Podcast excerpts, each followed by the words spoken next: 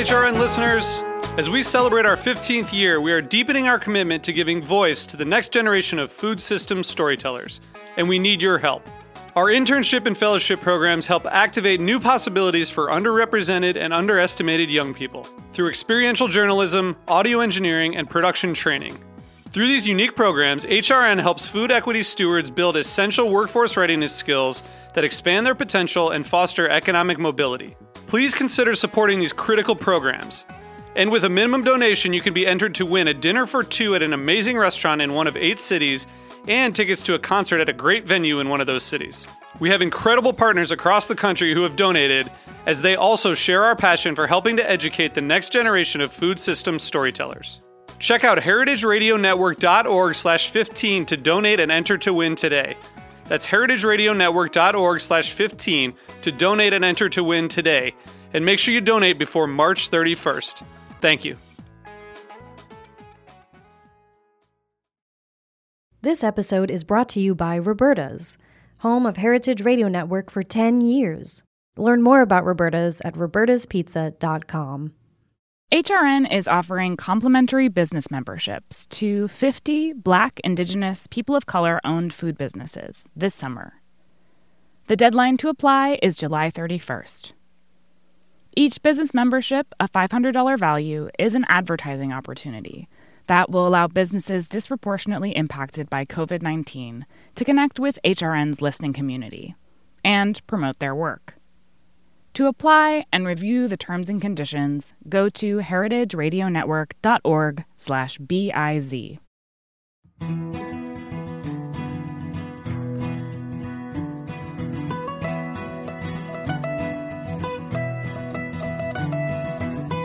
Welcome to this episode of Eat Your Heartland Out. I'm your host, Capri Cafaro, and I will be serving as your tour guide as we explore the cultures and flavors of the American Midwest. I thought it would only be appropriate to start our journey by visiting with those whose communities truly planted the seeds of the region's harvest, our indigenous neighbors. There is no way to tell the story of any cuisine in North America without the voices of Native peoples. And I can't think of anyone better to help tell this story than Sean Sherman, a.k.a. the Sioux Chef. Sean was born in South Dakota and is part of the Oglala Lakota tribe.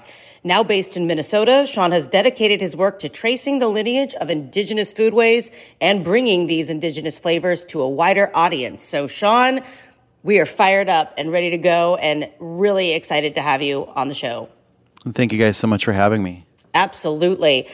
You have an incredible story, and I want you to tell the audience a little bit about your background and roots to put your journey into context. Sure. So I was born and raised on Pine Ridge Indian Reservation in South Dakota. I'm a member of the Oglala Lakota Sioux Tribe.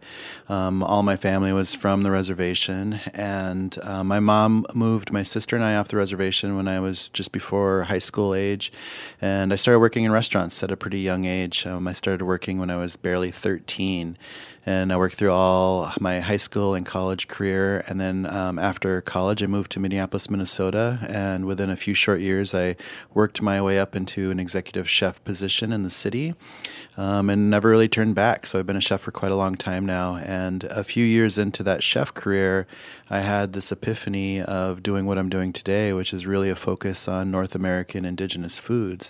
And a lot of that was a realization of just seeing that there was almost no indigenous anything in the culinary world around the United States or anywhere. So I really wanted to get to the bottom of what that meant to me and my ancestors. So, I mean, you're absolutely correct, and I think that anyone would agree that there is, that the indigenous foodways is woefully absent from the culinary discussion anywhere, and is really absent from plates, whether they're in your kitchen or, in a restaurant, which is why I find this so important to talk about as we, really delve into what Midwestern foodways are, because there is such a history and heritage that is connected with the Indigenous foodways. And I know that in part of your work, you have done a lot in tracing the migration of seeds. So you're literally going back to, you know, the actual heart of how these things, you know, how seeds basically migrated across North America, or maybe came from a different place, and how all of this connects together. I would really, you got to tell us about how you got into tracing the migration of seeds, and what that means to the larger picture of, you know, telling the story of Indigenous foodways. Yeah, I mean, I was always interested in history in general, and food history for that matter, especially being in the chef field. And when I started studying Indigenous foods, you know, I really wanted to know what were my ancestors eating, what were they harvesting, were they growing things, who were they trading with, how were they storing foods, and all those kinds of questions. And agriculture is such an amazing piece of North American history because it Absolutely. Dates so far back, you know. And we look at North American Indigenous foodways, where our focus is North America, like I said. So we look at Mexico all the way through Alaska and all of this amazing history. So you look at corn production, and it starts way in the southern edges of Mexico and shoots both directions into the Americas, you know, both north and south. So it crawls all the way up throughout all of Mexico, through the entire Caribbean, through the entire eastern seaboard, up the Mississippi and Missouri river valleys, so far up into areas like where I'm at in Minnesota, and even further north than me in some areas, and basically everywhere from here to the East Coast, you know. And there's so much cool seeds that are still alive out there. So we see all this wonderful diverse collection of corns and beans and squash and sunflower seeds and amaranth and chili peppers further in the south, and there's just so much cool stuff to see. And like again, like we're lucky that we have so much of this diversity still alive today of these heirloom strains, you know. And but it's something that's really important because we've also lost a lot of seeds over the you know, past time period, and we're just we're doing everything we can to showcase how valuable those seeds are. So you just said showcase how valuable they are. How do you showcase the these seeds and integrate them into the dishes that you make?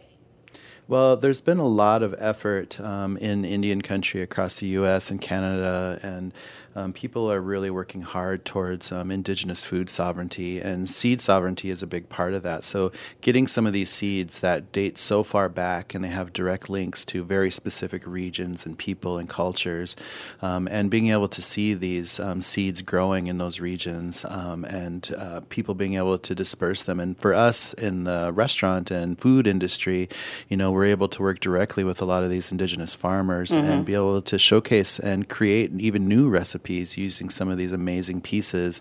But it's a constant study in the history of these foods and what we can do with them and how we can utilize them today.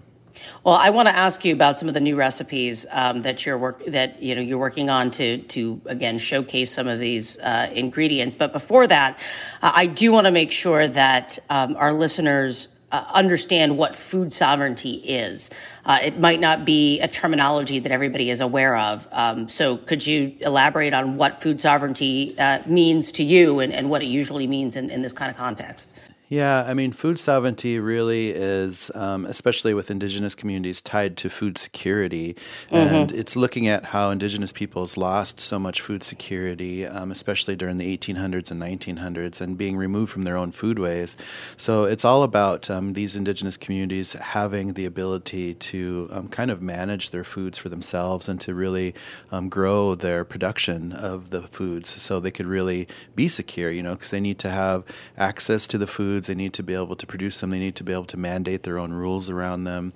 And we just want to see that happening more and more because these are really healthy foods and they have very special connections to indigenous peoples. And we just really want to help create a better situation than what's out there today, especially among indigenous communities where they suffer from so much food insecurity. And we see, you know, really horrible rates of diabetes, obesity, heart disease, and all of this disease that's happening directly from malnutrition and poor food access. Right. I mean, there's no question that food sovereignty can be part of the puzzle of solving some of those, terrible epidemics that you see amongst Indigenous people in North America. I know that, in your work, you do a lot to support Native farmers, growers, and food entrepreneurs. Tell me a little bit more about that work, since we're now on this topic. Yeah, of course. So as a food producer here in the city, and we're focused on Indigenous foods and regional Indigenous foods on top of that. So when we started our work way back in 2014, officially being out there in the market, we started utilizing and focusing on using only Indigenous food. So we cut out colonial ingredients of things that didn't exist here before. Like things what? Like wheat flour, like dairy, like processed cane sugar, even beef, pork, and chicken, because all those pieces haven't been in these lands for that long, and we wanted to showcase all of this different food. So it was a huge study of wild foods and the agriculture like we talked about, but also wild game and birds and fish. And there's just so much to explore out there, So we think it's really exciting for people to learn what's literally growing right outside their back door. And You've put together a nonprofit organization kind of to that end to try to educate the public on Indigenous foodways, right? Yeah. And give them more of an insight to some of these things that you've been studying. Absolutely, because we really believe in Indigenous education and creating a space for that. So our for-profit business was the Sioux Chef, where we had a food truck called Tatanka Truck, and we've had a catering operation for the past few years, which we just sold a couple of summers ago.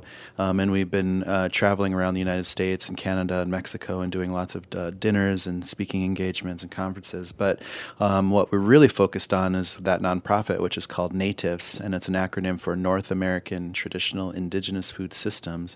And this year we're opening up our first unit called Indigenous Food Lab, which is going to start here in Minneapolis. And we were hoping to be open by now, but the COVID crisis hit us really hard, and we had to, put it on pause for a little bit. But we're still locked and loaded, and we're going to be opening Indigenous Food Lab this year. And it's going to be a center where people will be able to come and try a food in a restaurant setting.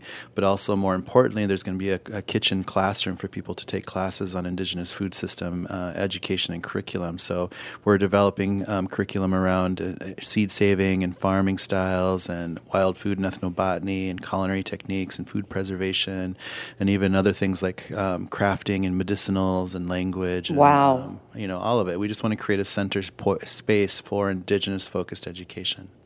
Well, I'll tell you, if I hopefully I'll get a chance to make it out to the Twin Cities and check this out, because I really think that it would be an incredible experience. And I think it's great that, you're not only being able to support, in other Indigenous, farmers and producers and whatnot, but being able to educate the larger public on something that, they may not know anything about, and introduce them to, these agricultural aspects as well as these different ingredients, that, maybe they've never come into contact with. You mentioned earlier, and I want to circle back to this about the recipes and some of these different kind of ingredients. You talked about, sort of the foraging and wild ingredients and game meats. Give us some examples of a dish that you might put together with some of these unique ingredients that you found have history and roots in these North American and regional Indigenous foodways. Well, it's really exciting to think about how much diversity there is out there, number one, because, there's still 573 tribes in the U.S., 622 in Canada, and 20% of Mexico identifies as Indigenous. So there's a lot of Indigenous groups. And every few hundred miles, you're moving into a whole new different area. It's a different language, different flavors, different religions, right. Different everything. So what we do, we've been traveling around the United States a lot and exploring all these different flavors. And we just really try to make food taste like where we are. Well, and you're in the Midwest, and that's what the show's about. So I definitely want to hear Absolutely. About those flavors. Yeah, so when we are making foods here, we're using things like wild rice, walleye, rose hips, blueberries, wild tubers like hopness or sunchoke. And you can literally just stand in one spot in these forests and these Great Lakes regions and just look around and see all those ingredients right around you, And so we're just really trying to make the food taste like exactly where we are. And there's so much, because the Western diet really doesn't touch so much of this plant life that's around us. us, and to be able to gain this knowledge of the use of all these plants and these flavors, and especially as a chef to be able to explore hundreds of different kinds of flavors that are part of our landscape, you know. It's really exciting to come up with all sorts of recipes using that, and we can pretty much do it anywhere. So there's a lot to learn, and we're just looking forward to discovering a lot of recipes.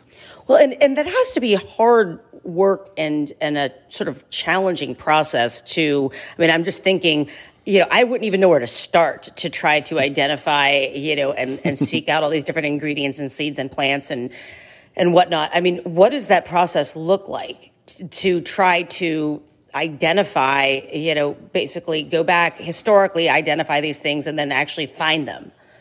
Yeah, well, basically, we just kind of mapped out what is an indigenous food system and how do we apply it to all these different regions. So, you know, we've done indigenous food dinners in Manhattan where there's almost nothing indigenous left there, you know, but we're able to know what kind of plants would grow there, what kind of wild food would be around and is around, what kind of seeds are still alive from some of the tribes nearby there, and what we can get from them, and the seafood and the animals. And we're able to put together all sorts of food and dinners and recipes. So there's just a ton of stuff to explore. And, you know, we put out our cookbook. It came out in 2017, and we won the James Beard Award for Best American Cookbook in 2018, that following year. But it has over 100 recipes using only indigenous ingredients in the style that we do it, and it happens to be extremely flavorful and fun, and, you know, super healthy for all of us. That's awesome, and that's a great place for us to wrap up. What is the name of that cookbook so we can check it out as well?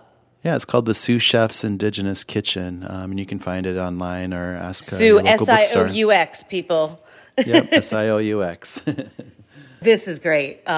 Sean, thank you for joining us. And I, for one, am going to come out and visit and learn more about these indigenous foodways, because, boy, there's a lot to learn and a lot to enjoy, and it really is the original threads in the tapestry that make up our Midwestern foodways. So thank you for sharing your experience, and thank you for your commitment to the indigenous communities across North America. Of course. Thank you so much for having me. We'll be right back after these messages from our sponsors. This episode is brought to you by Roberta's, home of Heritage Radio Network for 10 years. Roberta's was founded in Bushwick in 2008 and has become one of the most iconic restaurants in the country. HRN made its home inside of Roberta's in 2009, and together they have become part of the DIY fabric of the neighborhood. Roberta's, the pizza restaurant, is open for lunch and dinner 7 days a week and serves much more than just the famous wood-fired pizzas. Their team dreams up new salads, pastas, and sandwiches on the regular. Roberta's Tiki Bar is alive and well in the back garden, serving up frozen drinks in the summer and hot toddies in the winter. Stop by the bakery and takeout spot next door for fresh breads, sticky buns, and pizzas to go. And of course, there's the 2 Michelin-starred Blanca tucked away in the garden for truly daring diners. But Roberta's also extends beyond Bushwick, with multiple locations in New York City and now in Los Angeles. You can also find their frozen pies in grocery stores around the country. The spirit of Roberta's, like Heritage Radio Network, is everywhere. Here's to many more years of pizza-powered radio. Learn more about Roberta's at robertaspizza.com. Welcome back to the show. Well, as you realize, this episode is all about indigenous influences on Midwestern foodways. So before we bring on our next guest, a little programming note. You may notice that the audio quality isn't as good as the last interview, and that's because our next guest was coming from a very remote Native American reservation with very unreliable internet connectivity. So we had to do our interview via phone rather than on the internet. So please be patient with the audio quality in our next interview. I promise it'll be worth a listen. Well, our next guest is another steward of indigenous foodways in the Midwest region. Maggie Rousu is the executive director of the White Earth Land Recovery Project and leads Native Harvest, which is owned and operated by the White Earth Land Recovery Project. The mission of this organization is to facilitate recovery of the original land base of the White Earth Indian Reservation while preserving and restoring traditional practices of sound land stewardship, language fluency, community development, and strengthening spiritual and cultural heritage. Native Harvest specializes in producing and selling food and artisan goods made by members of the indigenous community there. Maggie speaks to us today from Callaway, Minnesota, a town of about 300 people on the White Earth Reservation. Maggie, thank you so much for taking time out of your busy schedule. Well, thank you, Capri, for having me. So I'm really looking forward to this. Absolutely. We're so excited to have you on and to share the story of your community. So why don't you introduce the listeners to your community? Tell us a little bit about where you are and the people of the White Earth Indian Reservation. So we're located in northwestern Minnesota, on the south side of northwestern Minnesota. We are our reservation is White Earth, and we belong to the Minnesota Chippewa Tribe. We are an indigenous people, if people didn't know that. And we have different levels, I want to say, of colonization within our communities. We have some very traditional people and people that aren't traditional. So we serve there's about 4,500 enrolled members that live on the reservation. Our reservation actually has about 18,000 members, with 4,500 of them living here. And that is the population we focus on. And how do you serve that community? So some of the things that we do as Native Harvest is we buy all our products, we make a lot of our products, but we also buy the things that go into them from our community members. So if I want to talk about, some of the things we make are jams, jellies, syrups. We do a cereal mix. We do soup mixes. So, and these are from natural products. So we buy wild berries from our community. So the choke cherries, the wild plums, the wild, sumac. So sumac berries, we make a sumac jelly with. I've never heard of that. What is that? So sumac is a bush or a tree that grows wild here. There's two types of sumac. There's a white sumac and a red sumac. And we use the red sumac because the white sumac is poisonous. Everyone assumes that would be good to avoid. Yes, so we make a sumac jelly. We also do sumac tea when we're feeding people. It's the jelly is absolutely delicious. It's of course sweetened with sugar, but it's absolutely delicious. The tea you sweeten as you want, and it's very good too. So we buy all of the things. For wild rice, we buy right off the lake and then finish it with our own finishing mill, rice mill. These are ingredients. This is produce. These are foods, whether it's grains or fruit that are harvested right there, that are sort of native to the region and familiar to the indigenous community. And so you harvest them, and you also purchase them to make into different products. Correct? Yes, absolutely. We, of course, value-added products for our shelves, and the other things, is go out and in the Native Harvest, not really, but it goes out and teaches people too about what we can harvest and what we make.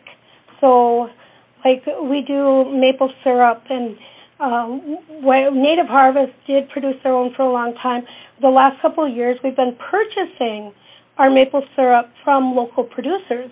So we have several families around here that make their own maple syrup, and anything that they make extra that they want to sell, we will purchase maple syrup from people. We purchase our wild rice right off the lake as the people come in. We also do purchase finished wild rice from people, but it's we like to finish it because we know that it's been wood parched. So why is that significant? Tell us why that is significant. Because wood parching is a traditional activity of what we did in the past. Mm-hmm. So, and what does that process entail?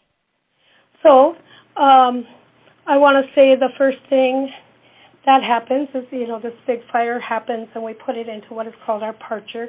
It's a rice mill, so the first part is the parcher, and it you got to keep constantly moving that rice because you don't want it to burn. And what that does is dry off the hull, mm-hmm. and dries the rice a little bit. The grain is generally, you know, it's fairly dry. The hull is the part that needs to come off, and then it goes through. It comes off, and then it goes through a thrasher. So we used to do thrashing. Used to be done by people by walking and dancing on the rice after it was parched. Well, now we use a thrasher that just rotates that rice and it blows mm-hmm. it, blows away the casing, the hull of it, the parts we don't need. It blows away, and then there's your rice. You have your rice after it's been thrashed, and then generally our rice comes out at about between a 30 and 40% rate, finishing rate. So if we're buying 10,000 pounds, we're going to come out with between 30 and 40 finished pounds. But that also depends on the year and how the rice crop is. Mm-hmm. We've gotten up to, I want to say, 45%, which is very good. Mm-hmm. And rice is really significant to us because it's part of our migration story. So we, of course, come from the East Coast, and as colonization occurred, we, of course, moved west. And one of our prophecies that came to us, or one of the things that came to an elder a dream, was that we needed to be safe to go as far as where the food grew on the water. And that's where we came to wild rice in this area. And wild rice is the only place you can get wild rice is the United States. That's truly wild rice. It's not rice that's cultivated or grown in like man-made conditions. Right. So, and they call that paddy rice. But I want to say Michigan, Wisconsin, Minnesota, and up into Canada.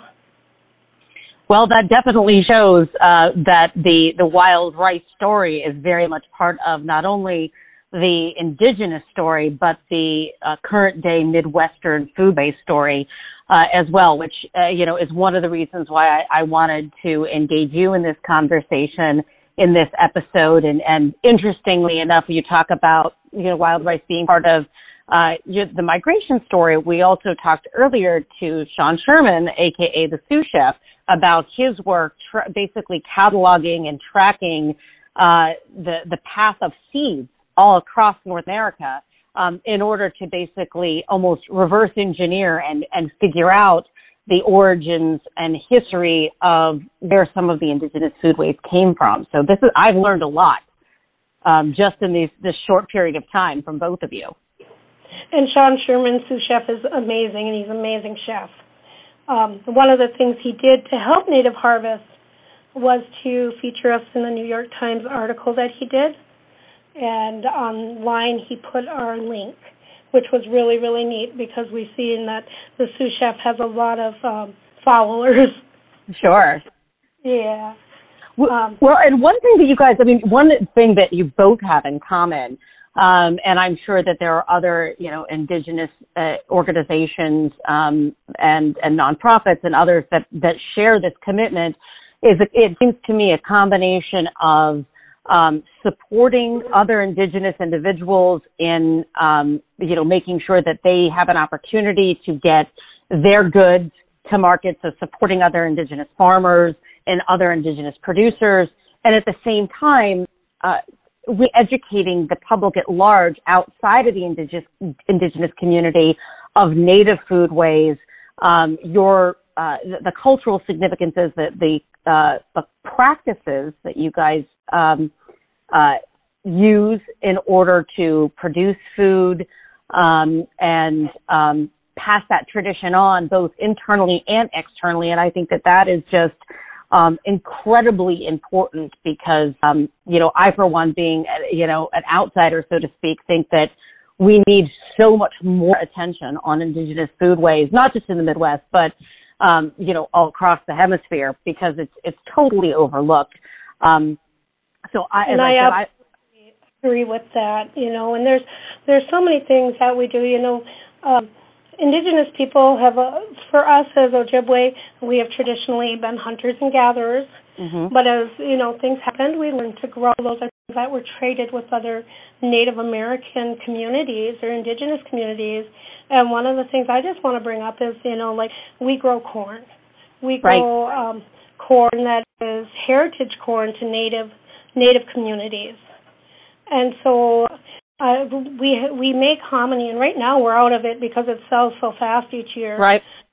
But and we do it in a traditional way. Yeah, tell us about that for sure. I definitely want you to tell the listeners about how it's processed and how you pass along those traditional methodologies.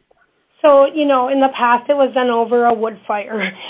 We don't use a wood fire. We use, of course, our gas stove, and we also have a heated pot that we use at times.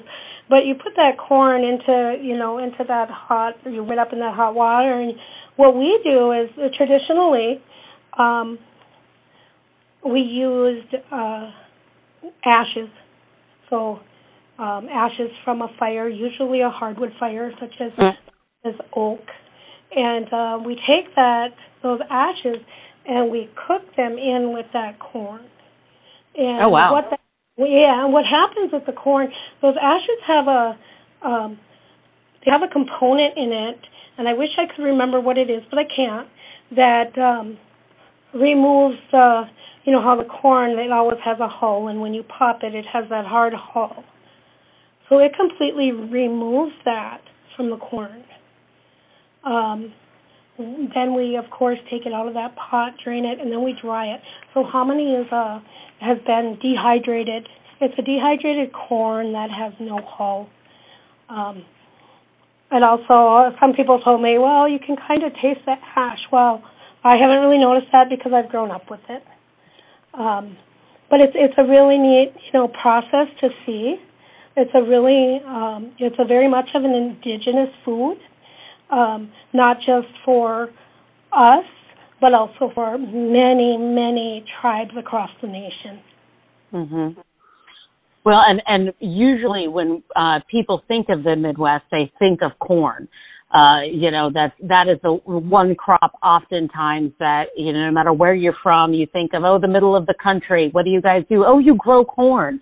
Yeah. But we have to remember the history and the roots of corn, and is really has its roots in with indigenous communities such as yours. So this is, again, very interesting to hear. And when you say, people say, well, you can taste the ash, but if you grew up with it, do you share these? Are people outside of the community and the reservation able to purchase some of these goods that you produce at Native Harvest?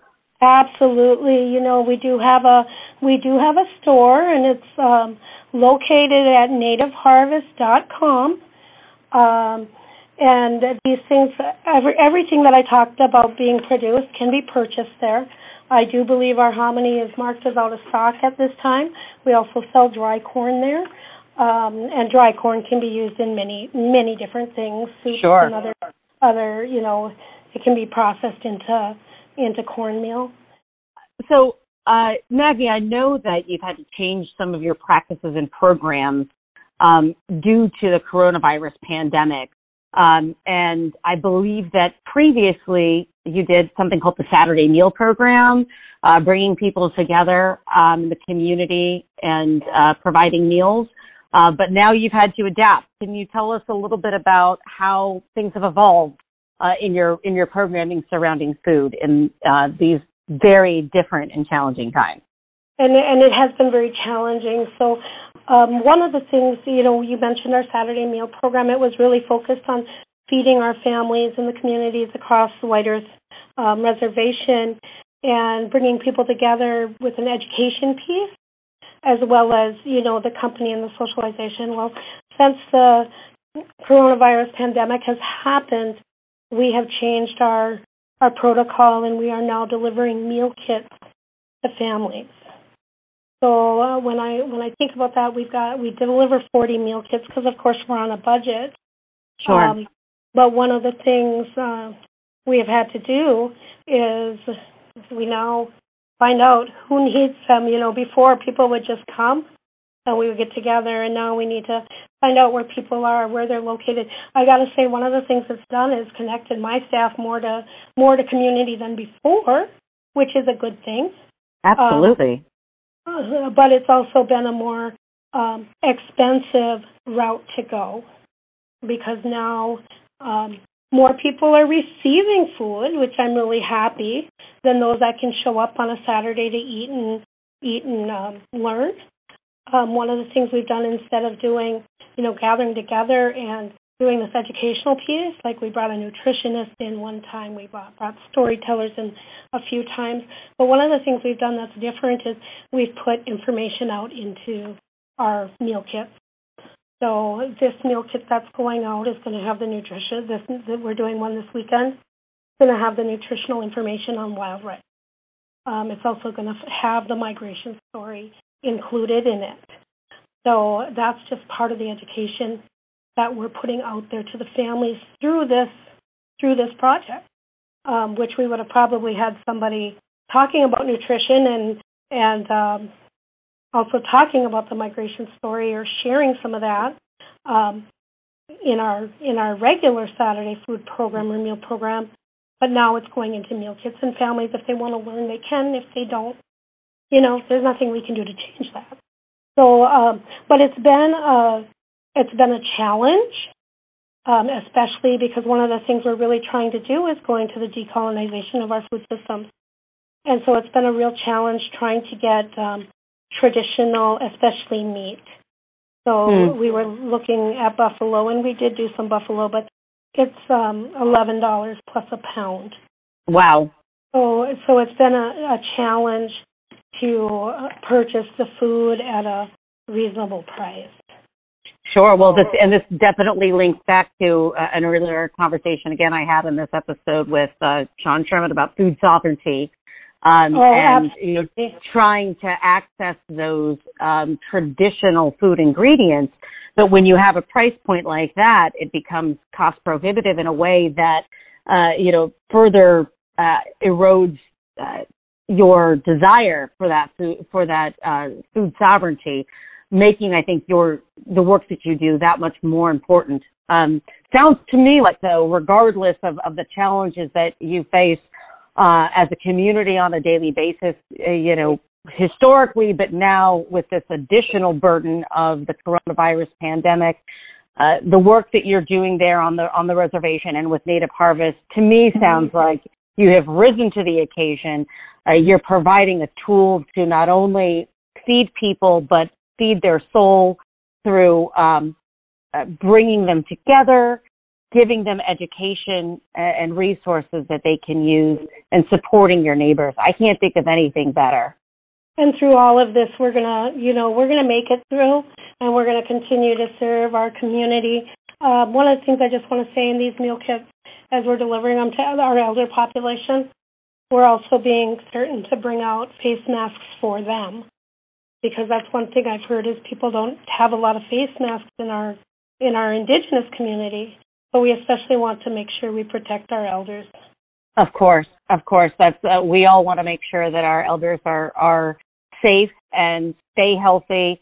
They're an incredibly important part of our community, and I know our chair is in a very special way in indigenous communities and hold a very revered position in indigenous communities. Thank you for your commitment to helping them, to helping your neighbors, and the way that you do. Maggie, thank you for joining the program today. Keep up the great work and stay safe. Thank you, Capri. And I do want to point out, I said hull with the wild rice, and it's not hull, it's chaff, the chaff of the wild rice. I appreciate you being technical there, Maggie. That's why you do what you do, and you know this stuff, and we're learning from you. Thanks. I just want to clarify that. Thank you. Absolutely, Maggie. Thank you. Eat Your Heartland Out is powered by Simplecast. Thanks for listening to Heritage Radio Network, food radio supported by you. For our freshest content, subscribe to our newsletter. Enter your email at the bottom of our website, heritageradionetwork.org. Connect with us on Instagram and Twitter at @heritage_radio. You can also find us at facebook.com/Heritage Radio Network. Heritage Radio Network is a nonprofit organization driving conversations to make the world a better, fairer, more delicious place. And we couldn't do it without support from listeners like you. Want to be a part of the food world's most innovative community? Subscribe to the shows you like, tell your friends, and please join the HRN family by becoming a member. Just click on the beating heart at the top right of our homepage. Thanks for listening.